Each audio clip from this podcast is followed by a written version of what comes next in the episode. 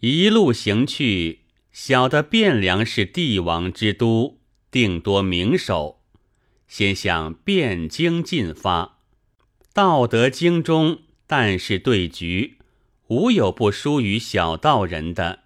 齐名大振，往来多是朝中贵人，东家也来接，西家也来迎，或是行教，或是赌胜，好不热闹过日，却并不见一个对手，也无可疑的女家人撞在眼里的。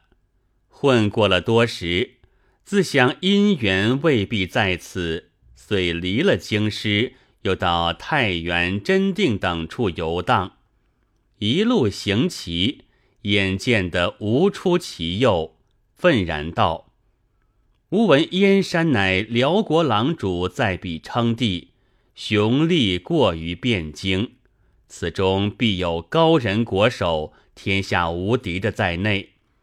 今我在中国继承绝技，了然到那里，不到的输与人了。”何不往彼一游，寻个出头的国手，较一较高低，也与中国吐一吐气，博他一个远乡异域的高名，传之不朽。况且自古道燕赵多佳人，或者借此技艺，在王公贵人家里出入，图得一个好配头，也不见得。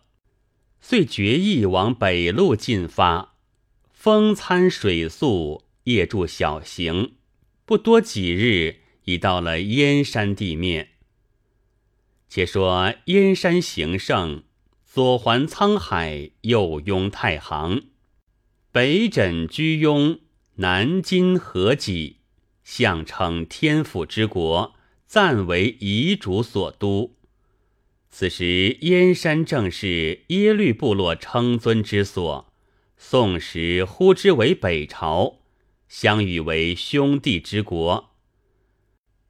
盖自石晋以来，以燕云一十六州让于彼国了，从此兼染中原教化百又余年，所以夷狄名号向来只是单于可汗。赞普、郎主等类，到得辽人，一般称帝称宗，以致官员职名大半与中国相参，衣冠文物、百工技艺，竟与中华无二。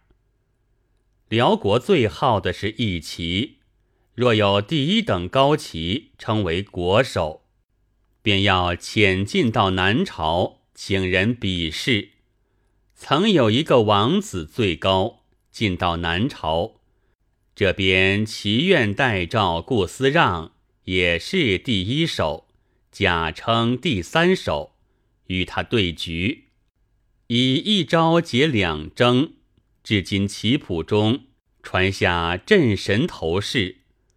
王子赢不得顾代诏，问通事说是第三手。王子愿见第一，这边回他道：“赢得第三，方见第二；赢得第二，方见第一。今既赢不得第三，尚不得见第二，怎能够见得第一？”王子只道是真，叹口气道：“我北朝第一手，赢不得南朝第三手。”在下棋何干？摔碎棋瓶，扶书而去，却不知被中国人瞒过了。此事以往的话。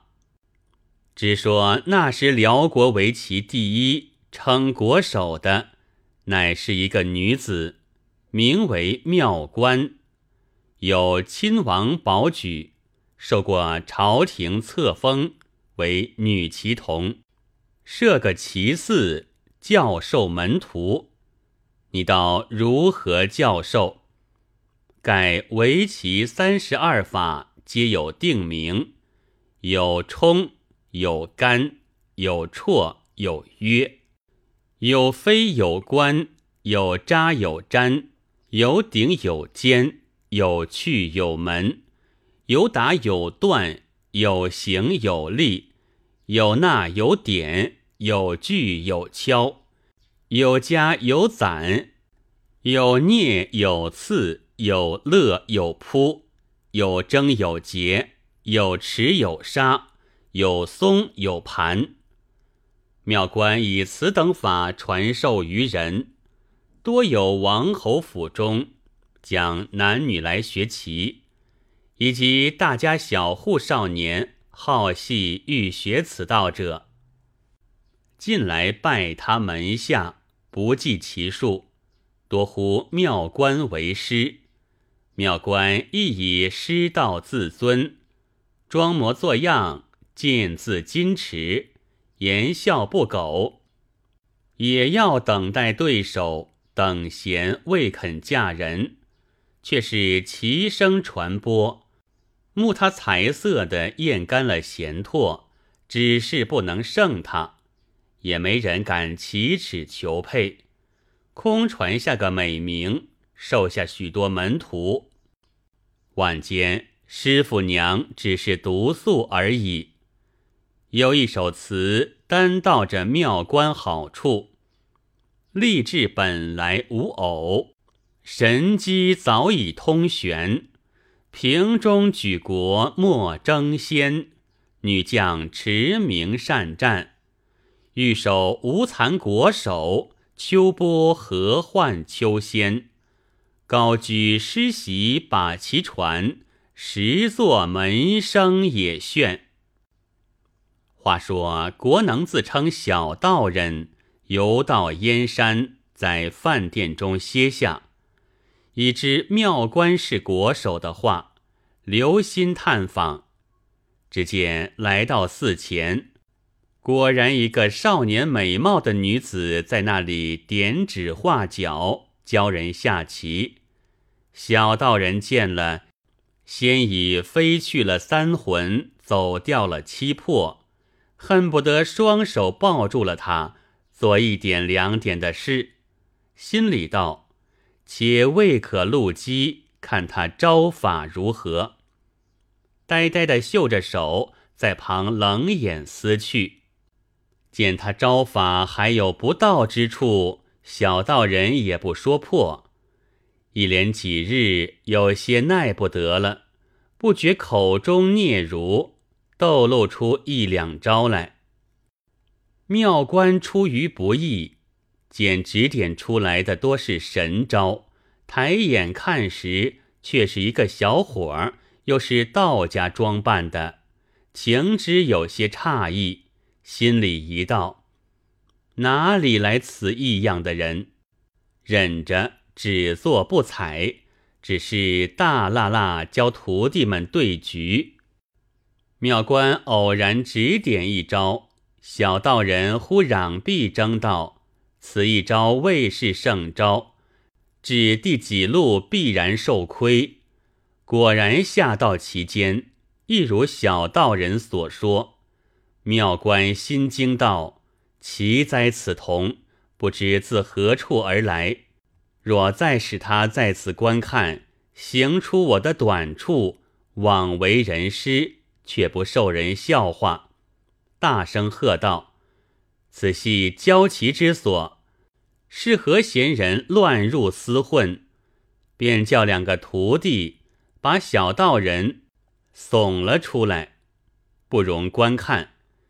小道人冷笑道：“自家棋低，反要怪人指教，看你躲得过我吗？”反了手夺了出来，私下想到。好个美貌女子，其虽非我比，女人中有此也不易得。只在这几个黑白子上，定要赚她到手。倘不如意，誓不还乡。走到对门，问个老者道：“此间店房可吝与人否？”老者道：“吝来何用？”小道人道。因来看棋，意欲另个房儿住着，早晚偷学他两招。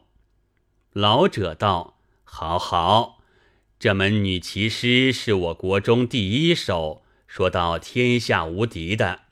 小师傅小小年纪要在江湖上云游，正该学他些招法。老汉无儿女，只有个老妈，逢任度日，也与女骑师往来的好。此门面房空着，专一于远来看棋的人闲坐，趁几文茶钱的。小师傅要吝，就打长吝了也好。小道人就在袖里摸出包来，捡一块大些的银子，与他做了定钱，抽身到饭店中，搬取行囊，到这对门店中安下。铺设已定，见店中有现成恶旧的木牌在那里，他就与店主人说要借来写个招牌。老者道：“要招牌何用？莫非有别样高数否？”小道人道：“也要在此教教下棋，与对门棋师赛一赛。”老者道：“不当人子。”哪里还讨个对手吗？小道人道：“你不要管，只借我牌便是。”老者道：“牌自空着，但凭取用，只不要惹出事来，做了话罢。”小道人道：“不妨，不妨。”就取出文房四宝来，磨得墨浓，蘸得笔薄，挥出一张牌来。竖在店面门口，只因此牌一出，有分教绝技佳人望平而纳款，远来游客出手已成婚。你到牌上写的是甚话来？他写道：“汝南小道人手谈，奉饶天下最高手一仙。”老者看见了，道。天下最高手，你还要饶他先嘞？好大话，好大话！只怕见我女骑师不得。小道人道：“正要饶得你女骑师，才为高手。”老者似信不信，走进里面去，把这些话告诉老妈。老妈道：“远方来的人，敢开大口。”或者有些手段也不见得。老者道：“点点年纪，哪里便有什么手段？”老妈道：“有志不在年高，我们女骑师又是有年纪的吗？”老者道：“我们下着这样一个人与对门作敌，也是一场笑话。且看他做出便见。”不说他老口儿两下激弄，且说这边立出牌来，早已有人报与庙官得知。庙官见说写的是饶天下最高手，明是与他放对的了。情知是昨日看棋的小伙，心中好生愤愤不平，想到我在此善名已久。哪里来这个小冤家来寻我们的错处？发个狠，就要与他决个胜负。又转一个念头道：他昨日看棋时，偶然指点的招数，多在我意想之外。假若与他决一局，幸而我胜，劈破他招牌，赶他走路不难。万一输与他了，此名一出。哪里还显得有我？此事不可造次，须着一个先探一探消息，再做计较。庙官有个弟子张生，是他门下最得意的高手，也是除了师傅再无敌手的。庙官唤他来说道：“对门汝南小道人口说大话，未卜手段虚实。”我欲与决输赢，未可造次。据汝力量，已与我争不多些儿了。汝可先往一试，看汝与比优劣，便可以定比其品。张生领命而出，走到小道人店中，就凭求教。张生让小道人是客，小道人道：“小牌上有言在前，遮莫是高手，也要饶他一先，绝不自家下气。若输与足下时，受让未迟。”张生只得占先下了。张生穷思极想，方才下的一招。小道人只随手应去，不到的完局，张生已败。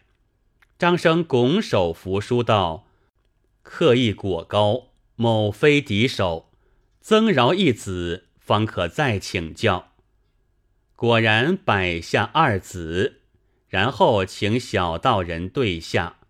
张生又输了一局。张生心服道：“还饶不住。”再增一子，增至三子，然后张生觉得松些，恰恰下个两平。看官听说，凡其有敌手，有饶先，有先良，受饶三子，绝品中中，未能通幽，可称用智。受得国手三子饶的。也算是高强了，只为张生也是庙官门下出色弟子，故此还争得来。若是别一个，许动手不得。看来只是小道人高得紧了。小道人三局后对张生道：“足下之棋也算高强，可见上国一般矣。”不知可有堪与小道对敌的，请出一个来。小道情愿领教。张生晓得此言是诺他师傅出马，不敢应答，作别而去。来到庙官跟前，密告道：“此小道人技艺甚高，怕吴师也要让他一步。”庙官摇手，借他不可说破。惹人耻笑。自此之后，庙官不敢公然开寺教棋。